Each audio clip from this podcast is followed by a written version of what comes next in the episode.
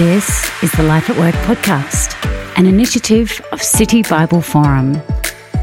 The Life at Work podcast is produced by City Bible Forum. To find out more, go to citybibleforum.org slash life at work.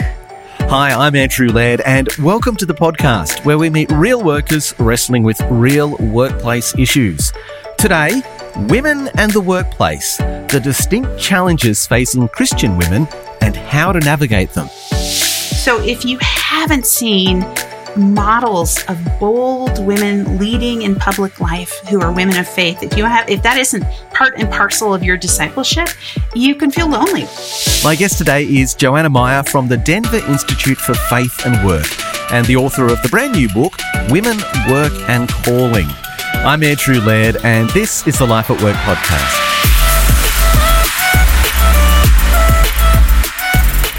The working landscape has changed dramatically in recent years with the rise in working from home in the wake of COVID to the technological advances of AI and its impact. But long before these recent changes, the industrial revolution of the 1700s had an impact upon the relationship between work and home, which is still with us today. Known as the golden age of domesticity, women increasingly found themselves taking the role of maintaining the home while men went out to the factories. Now, in the past few decades, many changes have taken place, leading to more women in paid employment outside of the home. However, many Christian women often lament feeling ill equipped to know what does it mean to be a follower of Jesus if this is the context for their work. They hear teaching about how to follow Jesus in the home, but around the boardroom table, well, that can be harder to come by. Enter Joanna Meyer, whose passion is to inspire, empower, and equip Christian women for influence in public life. And so, to talk more about how she does this and the unique issues facing Christian women at work, welcome to the podcast, Joanna. Hi, it's so lovely to be with you. Wonderful to have you joining us. I, I notice a, an accent there. Tell us which part of the world are you in? Yes, I send greetings from the Rocky Mountains of the United States. I'm in Denver, Colorado. Lovely. I have this perception when I when I hear of Denver, Colorado, that it's just uh, all the people who live there. They're outdoors in the wilderness all the time. Is that right? Uh, yeah, it can be hard in the summer to get people to church on Sundays because they're often outside. Okay, lovely. Very, very nice. So you're with the Denver Institute for Faith and Work. Tell us what is that and, and what do you specifically do with them? Yeah. The Denver Institute is a 10 year old organization. We're part of the broader global faith and work movement, as is this podcast, which is so fun to yes. be connecting with you across the miles. Um, our focus is on forming men and women to be loving God and serving their neighbors through their daily work. And so we help people think biblically about work. We help them think what does it look like as a Christian to be living in a secular culture? And what does it look like to have godly influence there? Uh, we provide soul care and spiritual formation activities. We convene people. We often say we convene. We cultivate and we catalyze, meaning that we draw together Christians who often can feel isolated and separated in their industries. We cultivate them, giving them imagination for work um, and practical models of what does it look like to live as a Christian in their unique industries. And we send them out um, to have influence that shapes their workplaces and our city as a whole. Mm, I love it. We're, we're speaking the same language, you and I here. Yes. And, and you in particular have a, a focus with the Institute for Women in the Workplace, is that right? Yeah, for the last eight years, I've led an initiative called Women Work and Calling. It began as a single one time event here in Denver, Colorado. And we found that there really is a critical discipleship gap for Christian women. And so it's grown to be a, a full fledged initiative which serves the U.S. and the world. That's been amazing. Over the last three years, we've had women in uh, 36 U.S. states and 32 countries participate in our programming, wow. which has just been mind boggling. It highlights the hunger for Christian women to be thinking about a broader, integrated vision of their world, uh, their role in the world. Mm-hmm. Now, I was going to say precisely that. It, it, de- it, clearly shows that there is an appetite for this. And so we'll come to some of those issues facing Christian women in the workplace in just a moment. But first, let's start with you a little bit. You say that uh, you often joke you're an unexpected career woman. Uh, tell us a little bit about your career and why you describe it in that way.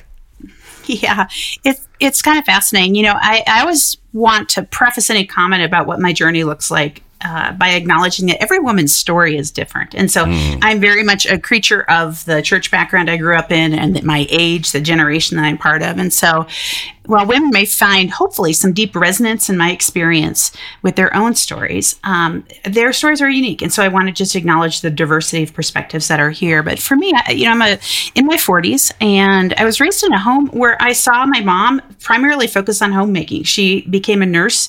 Uh, she was a nurse before I was born, then returned to nursing to help uh, provide some of our college expenses. Um, but her primary focus was on home and on supporting my dad. Um, and there was such strong cultural language around the value of homemaking uh, when I was growing up that I really didn't have a vision for work at all. I, I trained to be a high school social studies teacher, and I anticipated teaching at a local high school after I graduated from college. And I was excited about that. I knew because I love teaching. I love the subject matter, but I assumed that marriage and motherhood would provide the primary direction in my life. I often joke that it was like I said, I'll work for a few years and then dot, dot, dot. Mm. I did not have a vision for my life beyond that, um, and that proved problematic. As I said, I'm in my um, my 40s. I'm still single. I'm unable to become a, a, mother for medical issues, and so just by virtue of life circumstances, I've needed a bigger framework a richer story for how I would be using my life's life. And on top of that, I have leadership gifts. And so mm. in my faith community, there were real gaps. There just wasn't a roadmap for someone like me. And so I remember hitting my 30s and a friend asking, you know, what do you what do you want to do with your life? And I was like, I don't know, maybe I'll go to grad school because in my head I was panicking a little bit. I thought, mm-hmm. okay, sometime, maybe in the next 5 years, maybe I'll get married. I just didn't have a vision for how to proactively integrate whatever roles God made available to me. And so I know I'm not the only one. I've talked to innumerable women um, who really can struggle because they don't have this integrated vision that affirms the roles of that relational roles that God gives them, but also has a big vision for how they join God in his redemptive purposes in the world. Mm, mm. And you mentioned there, obviously, your upbringing um, provided mm-hmm. certain models for what um, it might look like for male and female roles when it comes to work. Uh, you mentioned also there being, I guess, a gap uh, in your uh, church experience in terms of uh, knowing, well, what does it mean for me if this is the if this is the pathway God is taking me along in terms of my work? Tell me, unpack that a little bit more for us. What what did that that gap feel like? How did you how did you navigate it? And why do you think there often is a gap in our churches when it comes to discipling women for paid employment? Yeah, I often say that if conversations about faith and work are still somewhat rare in local churches, it's been thrilling to see it grow through mm. the work of folks who are in the faith and work movement. But it's still rare. Conversations for women about work are just non existent in a lot of circles. Um, and I think it comes from a number of reasons. I think here in the United States, I want to be careful that I'm not making assumptions about um, Australian culture, but here in the United States, uh, there was such a strong reaction to the women's movement of the mid 20th century. And so mm one aspect of that, when you saw marriages falling apart, you saw the sexual revolution and women entering the workforce, it was easy to react and think the health of our families is at threat. And so we need to double down and strengthen and emphasize our families. And so, because of that, there was such an emphasis on specific roles that women fill um, that there was very little emphasis beyond that. I can't tell you the number of women I've had who've talked to me who've said, you know, my mom so elevated motherhood as the highest calling, the most important thing a woman could do that mm. I really struggled. I didn't have a vision for anything beyond that. And I'm very clear that I am celebrating and affirming um, the role of motherhood and being a wife. But mm. what I'm pushing for is a broader framework within within which those roles fit. Um, mm. And that allows for a greater diversity and a question for any woman to say, what's the right stewardship of this season of life and my circumstances? And also, what's the right stewardship of my gifts? Mm. and that means that it will look different for every woman. I can think of a woman maybe who um, has a very high flying career and has a child uh, born to her who has special needs. And she may have to step back from the nature of that career in order to care, to be able to provide the kind of care her child needs. And that's a place of discipleship and stewardship in her relationship with the Lord. Mm. At the mm. same time, I've had friends who, um, because of life circumstances, people like me, they're just single longer than they thought, or, um, or maybe they have had circumstances change that mean they need to step into the workforce because they didn't have a robust theology of work. They did didn't have imagination for that transition. And so it created great fear for them. Um, they just didn't have a vision for work. So part of that relates to culture uh, around gender and roles, it also comes that gap comes from a lack of a theological vision for work, and mm. that hmm. so critical for men and women alike. And so, if if the only training you're providing in your local church community is uh, biblical knowledge and spiritual disciplines, which are so important and valuable, they're part of the foundation of the Christian life, but they're not the whole story, but they're not the full framework. Or you're investing in our relational expressions of our calling. Um, that forgets the whole wide space of what our role is like in public life. And so because mm. of that absence, a lot of, of a lot of us feel either isolated I can tell you the number of times I've sat across the, a table at a coffee shop and had women who say, I go to this, a small group at my church and I don't feel like they even know me because the, the, conversation never touches on the full scope of my life. Mm. I have a friend who had a, a major role as a editor in chief of a regional magazine here in Colorado. And I remember talking to her pastor and, and, just saying how exciting it was to be able to follow her work and see her, her magazine on the newsstand at the grocery store. And her pastor looked at me and said, Gosh, I don't think I've ever considered what she does for a living. I see wow. her at church on Sunday yeah. chasing her kids or standing next to her husband, and that's as far as my my imagination for that woman's life goes. Mm. And so when we have because we have had this kind of narrow view of discipleship or a narrow framework around the scope of a woman's life, uh, mm. it means that we're not discipling from them for that full scale scope, and it means we have limited vision of women's potential and their potential influence. And we also aren't preparing them to fully step into all those roles. And so that's what I'm pushing for is mm. just this wonderful sense of stewardship of who God has made you to be and the unique circumstances that he's placed you in. Mm, mm. Those stories that you share just there of the of those women, would you say your experience has been talking to these Christian women who are working? Uh, mm-hmm. They describe in some ways they they feel lonely uh, when it comes to yeah. their place in the church. The isolation can be very profound because you may feel lonely within your faith community or not being seen for the full person that you are. Or within your industry or workplace, you may not know another Christian there. And I know that can be challenging in Australia. I know you guys have even sometimes more secular aspects of your culture than here in mm. the hmm. United States. And so that sense of isolation can be profound. And so you don't feel at home anywhere. Mm. Mm. So there's that's the problem in many ways, mm-hmm. and I, I, thank you for unpacking yeah. that. I think you've made it very clear to us that there is an issue here, and just even in in terms of the discipleship of all of life. This is a massive, massive gap. Mm-hmm. Um, and you mentioned a moment ago we need to have a, a starting point is having a having a theological vision that enables us to then begin to disciple yeah. in this space. You've written a, a, a, brand new book called Women, Work and Calling, and uh, and you write uh, to that end in this book.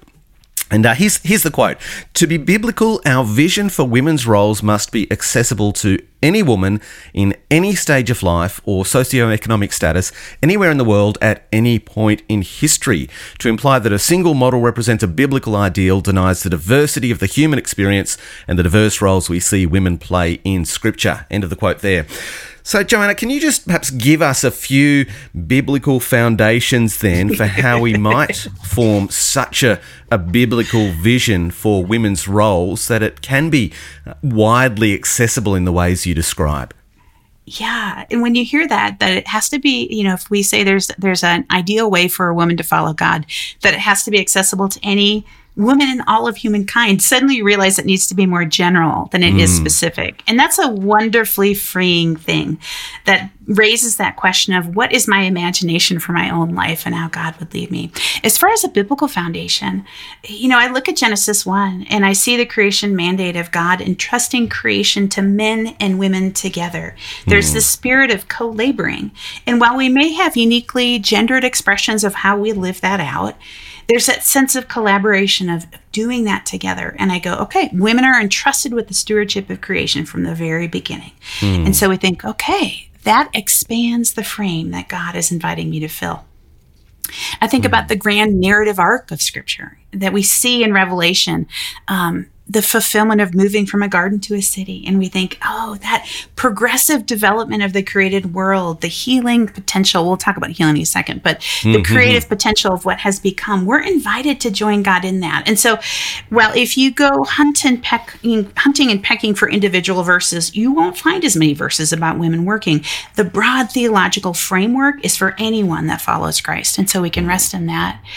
I think we, um, I was just reflecting on the Old Testament and thinking through where do we see examples of work, regardless of gender? Um, often we look at scripture and think, oh, these are biblical heroes, so they must be doing religious work. And we forget how many actual trades and jobs and farming and government jobs are reflected in the heroes of the faith.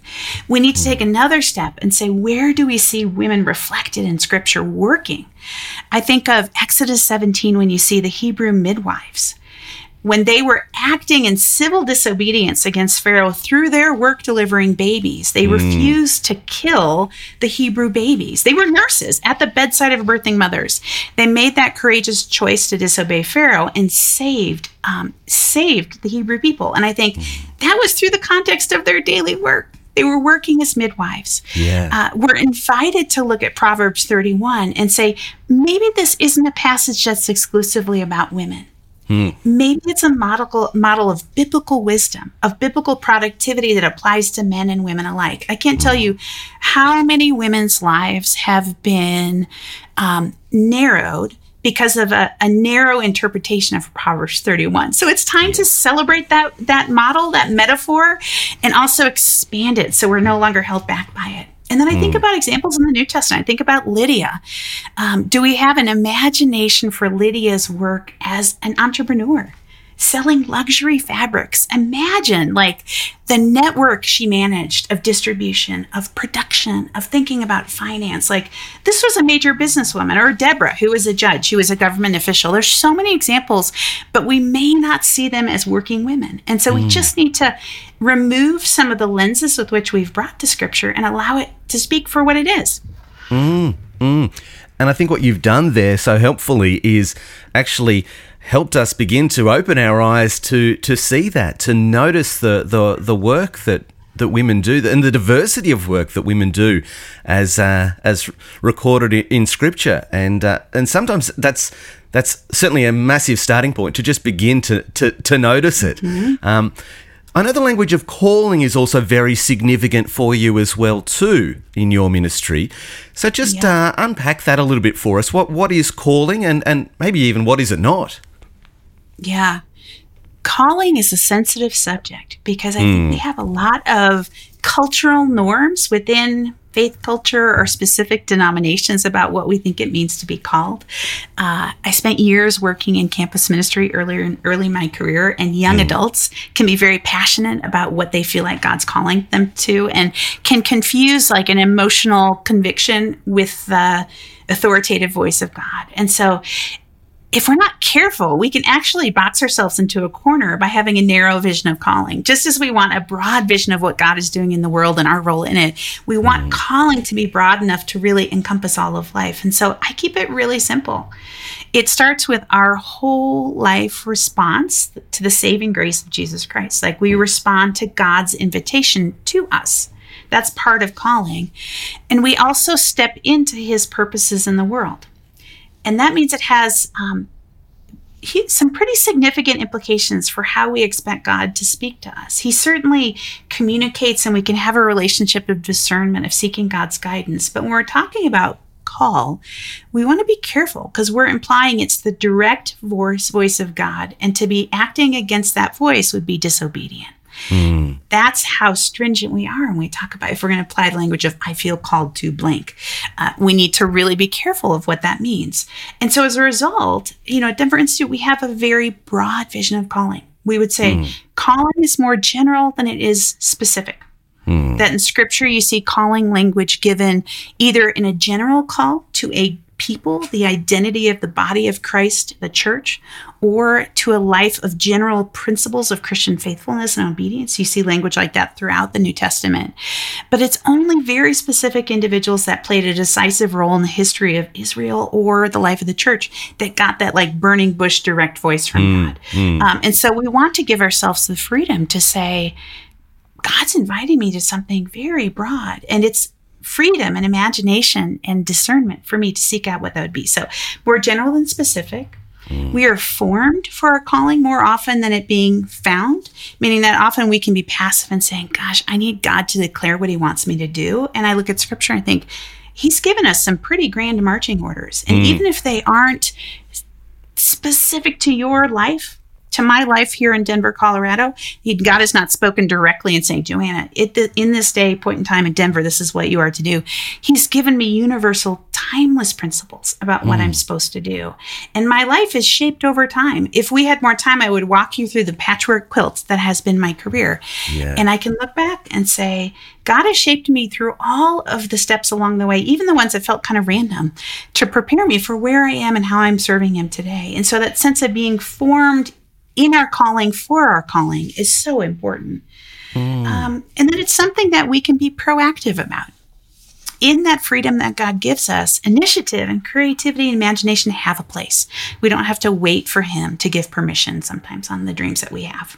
Mm, mm as you were describing that there, uh, the word that kept popping into my mind was was freedom, which, uh, yeah. which you used also. It's very liberating and, and, and, freeing this vision of, of calling that you give us there. And I guess um, by necessity, it, it needs to be because we are such a so diverse and as you said earlier on uh, it's not a one size fits all even just for when we think about women in the workplace is it mm-hmm.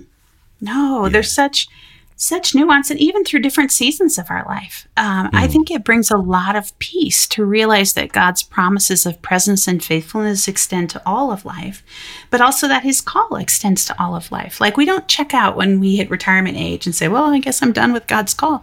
We mm. go, hmm. oh no, his, his purposes for my life are, are as robust as ever, even if the context and the nature of how I'm working has changed. Mm. Mm. Ah, wonderful, Joanna. You've already given us so much to think about in terms of that that uh, broad framework and the overview of the theological ideas which uh, should guide us on this topic, the the language around calling.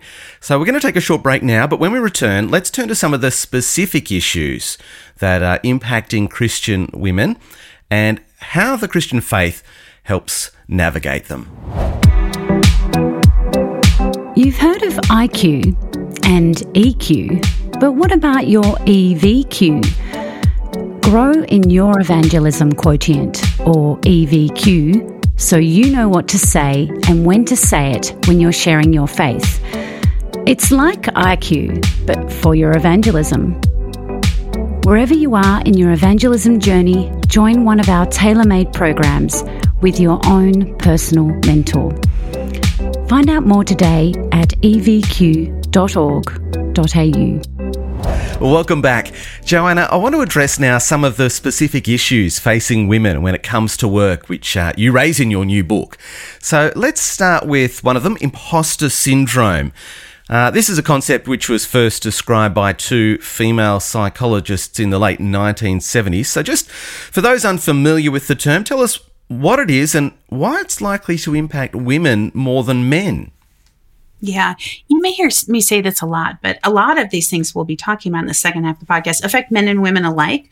Mm. Um, but there are nuances to them of how we experience it. So, imposter syndrome is a persistent inability to believe that your success is deserved or legitimately achieved as a result of your own gifts or skills. Um, and I, I, find that across the board. I think data shows it shows it too. Uh, you may have heard the much used stat that women are less likely to apply for a job than men if they don't perfectly meet the standards that are there. So if a mm. man maybe meets, I'm making this up, but you know, 60% of the job requirements, he'll still apply for the job. But women, yes. if they don't meet 90 to 100, are unlikely to apply for it. So I don't know if it's a sense of fear of like we don't want to get in over our heads, um, and so we don't apply for it. I, I think it's a persistent sense at times of not not measuring up or not having god-given confidence in our in our skills i mean i think about this in my own life right now as part of the book promotion process that we'll be rolling out this fall, I'm having to do some writing um, for mm-hmm. some magazines. And I just got an opportunity to write a column uh, for a publication. And I am the smallest name of people who have written that particular column. Um, mm. There are no hmm. names, and I think, who am I to have something to say? I don't have anything original. I don't have the skill of these other authors. And so, even though they've invited and obviously felt confident in me to make that invitation, I don't actually believe that I deserve it. And I sense mm. that in a lot of women. And it would be interesting to dig into it a little bit more like, what are the factors that contributed to it? Some of it comes, I think, from feeling like you are stepping outside of what is normal or expected for you. Mm. So if you haven't seen, models of bold women leading in public life who are women of faith if you have if that isn't part and parcel of your discipleship you can feel lonely or you're alone in stepping out and doing that i know that has been true in my life on a number of occasions where i've thought well okay i feel like god's leading me to this and i'm going to say yes to this opportunity but i feel like i am doing this alone um, mm. and I, that can contribute i think to a feeling of maybe i don't belong here mm. Mm. so so say a Christian woman comes to you then, hypothetically speaking, um, mm-hmm. and she's describing uh, really what you would call imposter syndrome. Mm-hmm. How would you pastor her? How would you counsel her? How does the Christian faith help this woman? Yeah, I think there are both practical and spiritual counsel. From a hmm. practical side, let's just talk about her qualifications. Let's remind her of the truth, what she has done to earn the spot where she is, or the truth about her qualifications. So there's the practical side of it. And then the spiritual side is trusting that God invites us into things beyond the scope of what we think is possible and what it looks like to find peace in His presence, uh, in His provision, and really experience um, His ability to work in those situations. I think it's a wonderful place. Just as we said, we're formed through through our callings and for our callings being able to move through those fears or self-doubt is a powerful place for us to be prepared for all the things that lie ahead that god has for us mm, mm.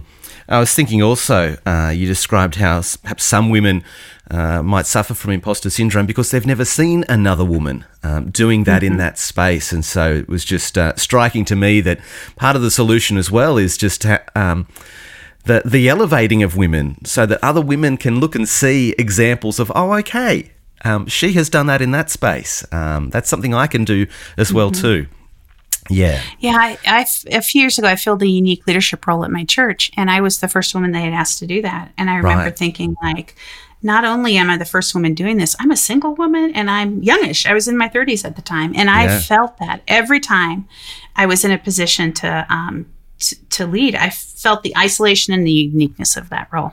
Yeah. And we should say, I think guys experience imposter syndrome too, yes. but it may express itself differently and for mm. different reasons. Yes. Yeah, no, absolutely. Um, is another one that you talk about in your book, and you you point to research there that shows that women perhaps are more likely to be perfectionists than men. Again, um, why why is that the case? And uh, what are some of the Christian truths that women should turn to to help them yeah. address this particular issue? Yeah, you know, the sociologist Brene Brown um, had used a reference in some of her conversations about gender, where mm. she was talking about what are some of the pressures that each gender face. And for women, for example, when it comes to perfectionism, she had said, women may feel this unending pressure to continue to spend money to improve their appearance, whether it's on beauty products or processes, on the clothing that they wear, on their exercise or their diet. An example of perfectionism is that every day we're met with a standard of physical beauty, whether it's real or in the age of AI, artificial through social media. I can tell you, I, I even today I've looked online and I've seen examples of female beauty that looks very different than my own. And so every day mm. you're reminded by how you aren't perfect and that there are steps you could be taking if you were willing to pay the money and the time and the effort. You could be better than you currently are. Um, that's just one area of our lives. But I also think about the diversity of roles that women are feeling. Like I, I think about um, what we're still wrestling with and of an imbalance of household responsibilities that women are still data shows heavily carrying household responsibilities even if both partners in a relationship are working outside the home. Mm. Um, and so that can create a sense of overload and pressure of like, somehow I have to keep up and maintain yeah. this.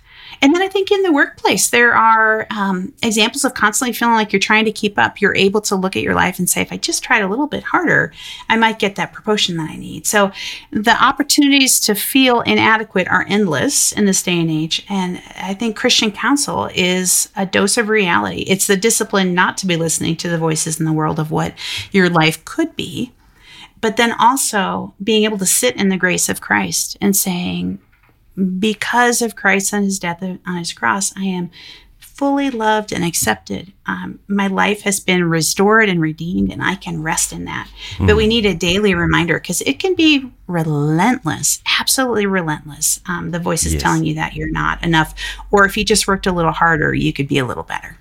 Yes, yes. And maybe even hourly reminder at times, isn't it? Because, yeah. as you say, it's so relentless. Yeah. yeah. Now, Joanna, you used a term in your book um, which I hadn't come across before the double bind. Um, just for those also unfamiliar with it, what, what is the double yeah. bind that women face? This is also backed by academic data. It's it's fascinating, and studies have shown that when we think about what qualities make a leader, we often lead towards more masculine attributes. Hmm. The irony is that data shows that actually great leadership comes in a female package. The ability to um, be aware, to have emotional intelligence and be able to read a room, to push towards consensus and listening to every voice. But we're still acculturated to think of effective leadership comes with decisiveness and mm. independent thinking and certain qualities that we might stereotypically, emphasis on the stereotype, associate with masculinity. And so when women attempt to lead like a man, when they act outside of type of the stereotype, um, they can often be criticized. And so it's a double bind because you can be likable. You mm. can hmm. show up as a woman in the workplace and bring those God given attributes, but you may not be viewed as an effective leader the bind happens that if you try and act outside of that, if you adopt those more masculine attributes, you're less likable. So, what might be viewed, for example, as decisiveness and clear thinking in a man might be viewed as aggressiveness um, in a woman. And so it's crazy how the same quality can have very different perceptions as it plays out in the workplace. And so trying to navigate that of how do you be viewed as competent and also authentic for who God has made you to be is a real challenge. Mm. Mm. Uh, it sounds also not, not, just a double bind, but it sounds like an infuriating bind, yeah. I imagine. I think of, yeah, I think of um, political candidates here in the United States, and, and I'll just speak from my perspective as an American. You mm. know, we're one of the few countries that has never had a woman in high office mm. as a president. And when we've seen women who have had feminine attributes on the campaign trail, they're criticized harshly. Yes. You, you, might see a guy tear up and say, Look how deeply he moved. He was moved by losing or getting this or winning. A woman cries and you just think, Oh, look at that. She's weak and emotional because of what happened on the situation. And so it really, I mean, it plays out. I'm not surprised that the double bind exists. Yeah. Yeah, I mean, one of the things that's been um, been pointed out a lot in Australia in the last few years in our political uh, realm is just the the way in which women politicians are often asked about how they'll manage the leadership role and and parent children. Um, yes. But that question isn't asked of the of the male uh, candidates, um, and a, a, a real um, that being a very striking um, difference um, that that's pointed out there. So. So tell us, how would the Christian woman who's who's encountering this, perhaps feeling frustrated by it, uh, how do they uh, navigate that? With a lot of courage and initiative. Yeah, uh, I think it's a real patience, thing. And, I imagine too. Yeah, you know, we talk about God meeting us in our place of need, and, and yeah. that's true. I think God also empowers us through the Holy, Holy Spirit through through bold action. And so it actually means we need to be cunning in a godly way in the workplace, meaning we need to understand who we authentically are and have the courage to live in that. And we also have to have the courage to spot and respond to opportunities in which we can effectively work against type. There may be a situation in a conversation where, where you realize, like, oh, my last performance reviewed said I am perceived as not being decisive in the workplace. And so you're looking for those opportunities in critical moments where, like, okay, I'm going to demonstrate decisiveness than I normally would in this particular situation. I find that in my own life at work. Uh, I get received better when there are certain ways of presenting myself in a very dry and clear and direct way that works against type and just personality of how God has made me. Um, but when I'm able to step outside of it, and I don't think that's gendered, I think that's just wisdom and knowing, like mm. being able to fully show up in the skills that are expected of you. But I think for women, knowing how to seize those opportunities to demonstrate even if it doesn't feel like it's true of you at all times, to be able to step it and demonstrate in those specific situations can help fill that gap. Hmm. Hmm. And tell me, just on the flip side, what would you say to the Christian man who's listening to this? Because it's all well and good to say to the women here, you know, here's um, here's the encouragement for you. But what about the men who might be yeah. in uh, leadership roles in the workplace and, and, wanting to love and serve and help the women uh, that alongside them flourish? What would you say to them? I'm so thankful you asked because this is such an important question. As we think about the biblical vision of men and women collaborating, like when God put together humankind to be working and stewarding and being part of the renewing work of Christ in the world. It's men and women together. And so mm. part of this conversation, we often say that at Denver Institute, women working calling doesn't exist as an end unto itself.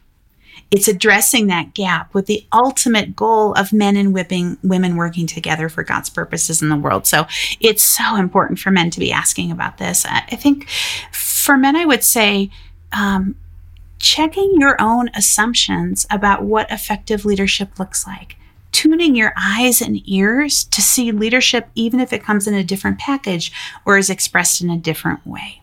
Mm.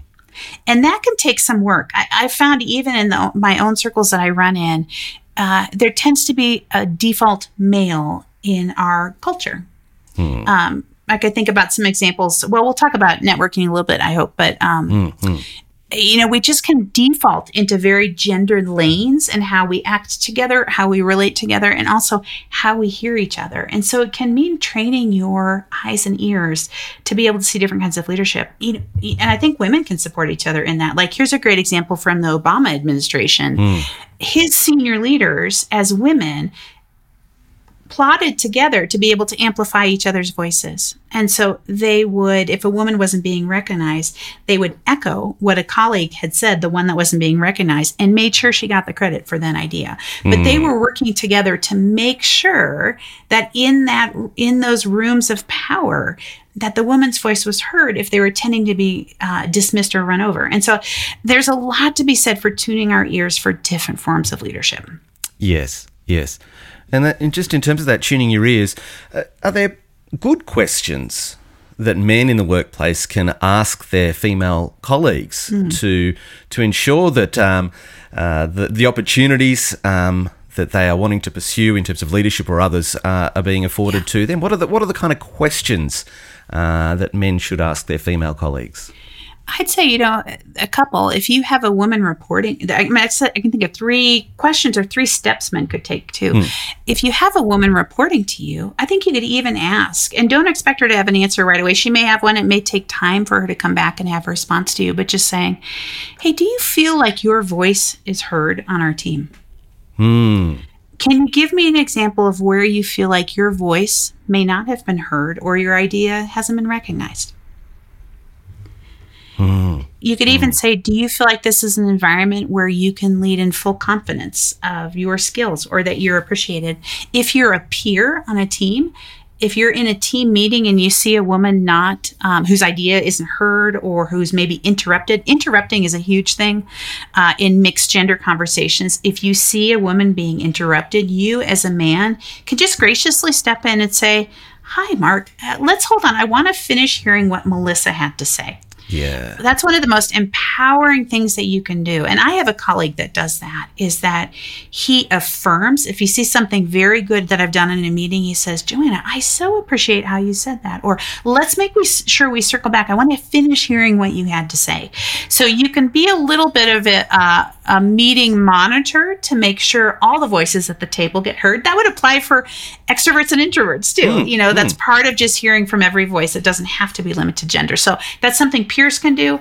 Uh, we talked about um, men in reporting relationships, things that they can do. Mm. Another key thing in corporate settings or organizational settings is for men to be willing to be sponsors. We often use a language of mentorship that you're looking for someone wiser to be building into you, but really, that has a place. But really, what women need are sponsors. And a sponsor is someone who is providing evidence for a woman's effectiveness and championing her in conversations that will lead to her advancement in the workplace. It's mm. someone who's taking who you are and representing you in those critical conversations when you might not have a seat at the table. Uh, and yeah. so, men sponsoring women and being advocates for them is huge. Mm, mm. Oh, that's very helpful, very practical. Uh, certainly, some things I know I can I can apply for my own my own work life there. Um, Joanna, you mentioned networking, so let's come to that now. I know mm-hmm. uh, data in the US, at least, shows that women are 30% less likely than men to have strong professional relationships. So, so what are some of the reasons for this uh, so-called gender network gap, and how might uh, women and uh, and men as well too uh, go about closing that kind yeah. of gap? Okay, I have various kind of angles that I'm going to take in this conversation. One sure. is I've noticed among my Christian girlfriends that I think when you aren't being discipled for this imagination and proactivity towards your role in public life, you may not get the training to be a networked person. I can't tell you the number of times I've had conversations with girlfriends and said, like, hey, here are some practical steps that you can take to strengthen your relational connectivity in your industry or in our city. So, you know, that's part of it. It's just a learned skill. Um, when I, kind of, I've had arguments with girlfriends about that data about us being uh, worst networkers. I think we're great networkers.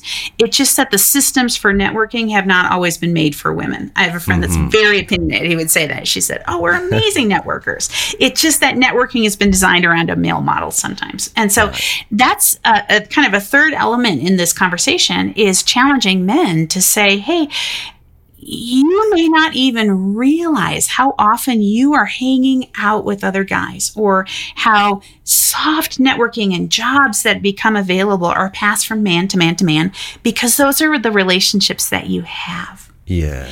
And in some ways, you don't want to uh, let me let me be judicious in how I say this.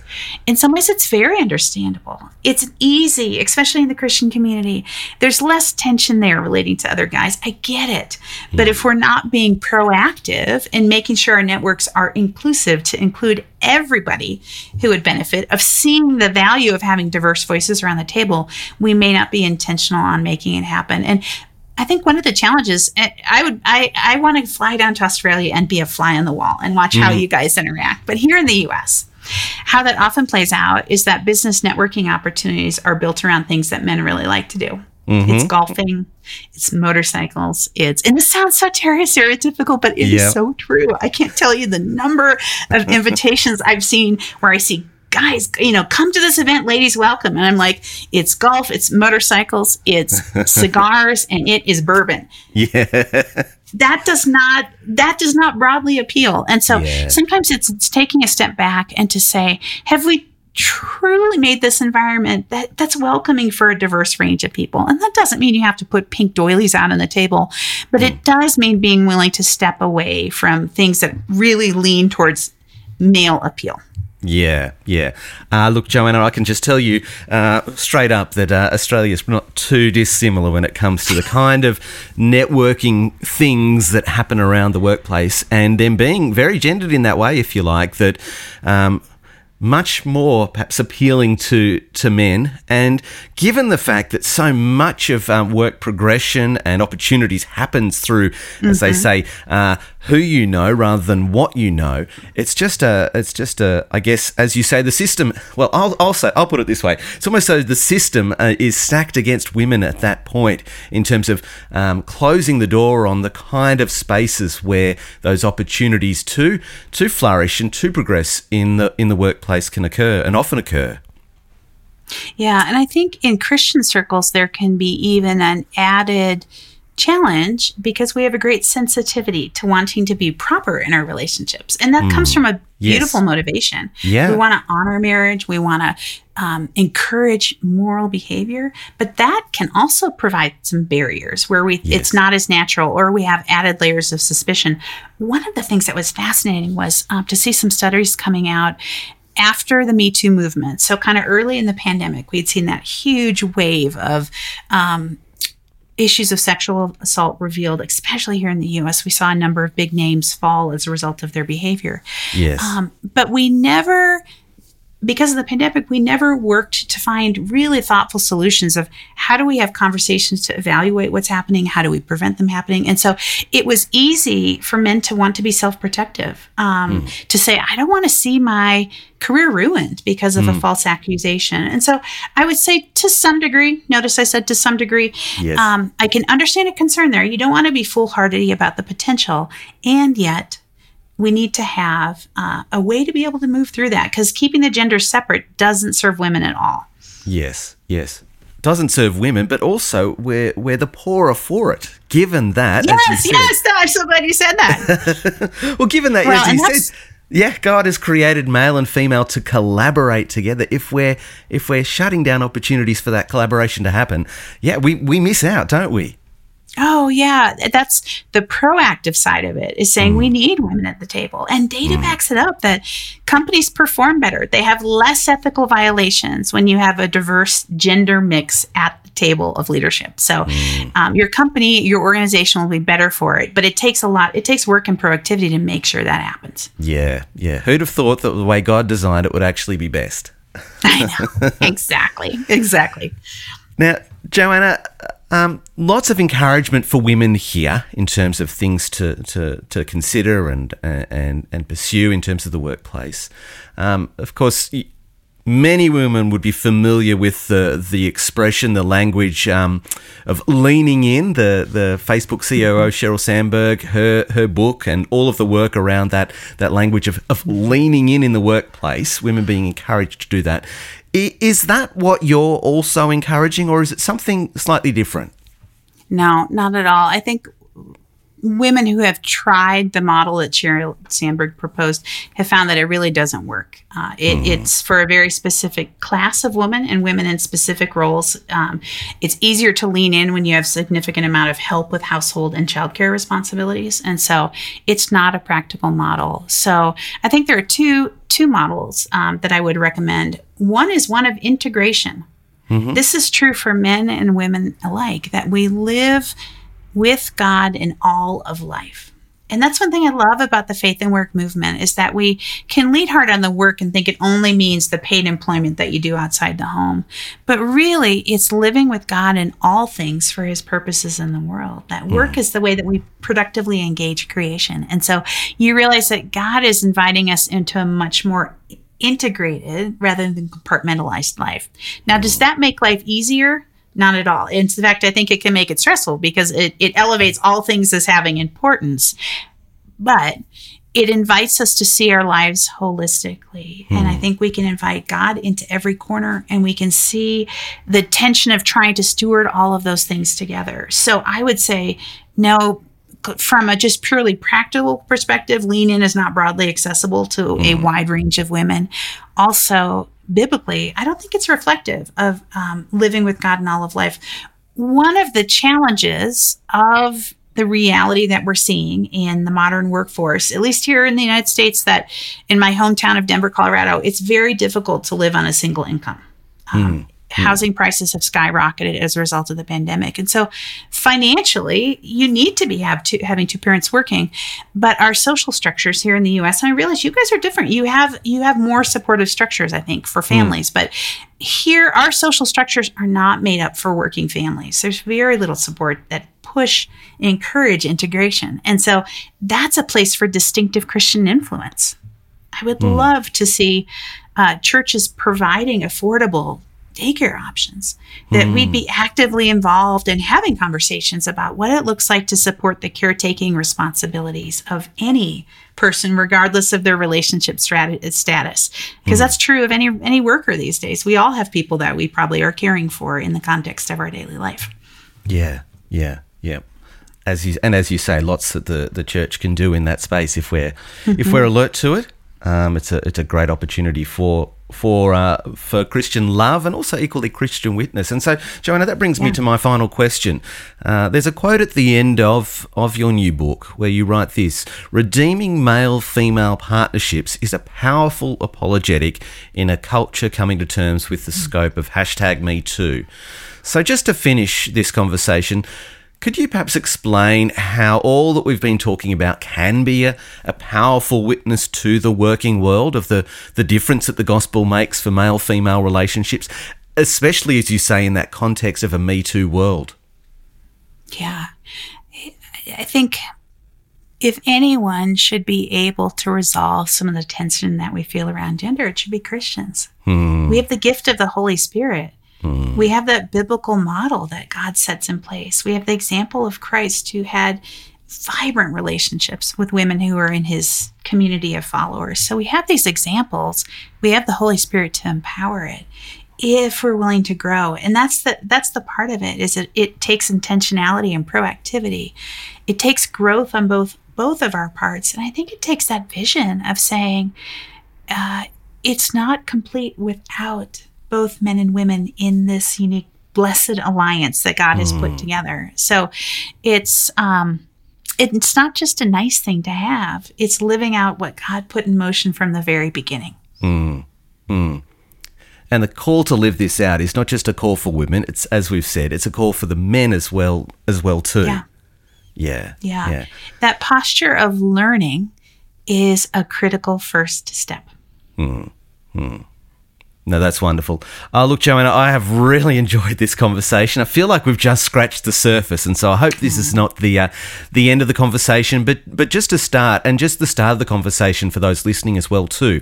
And so, if you'd want to find out more about uh, Joanna's uh, work, uh, we'll put a link in our show notes to the uh, Denver Institute for Faith and Work, and also a link to her new book, Women, Work and Calling.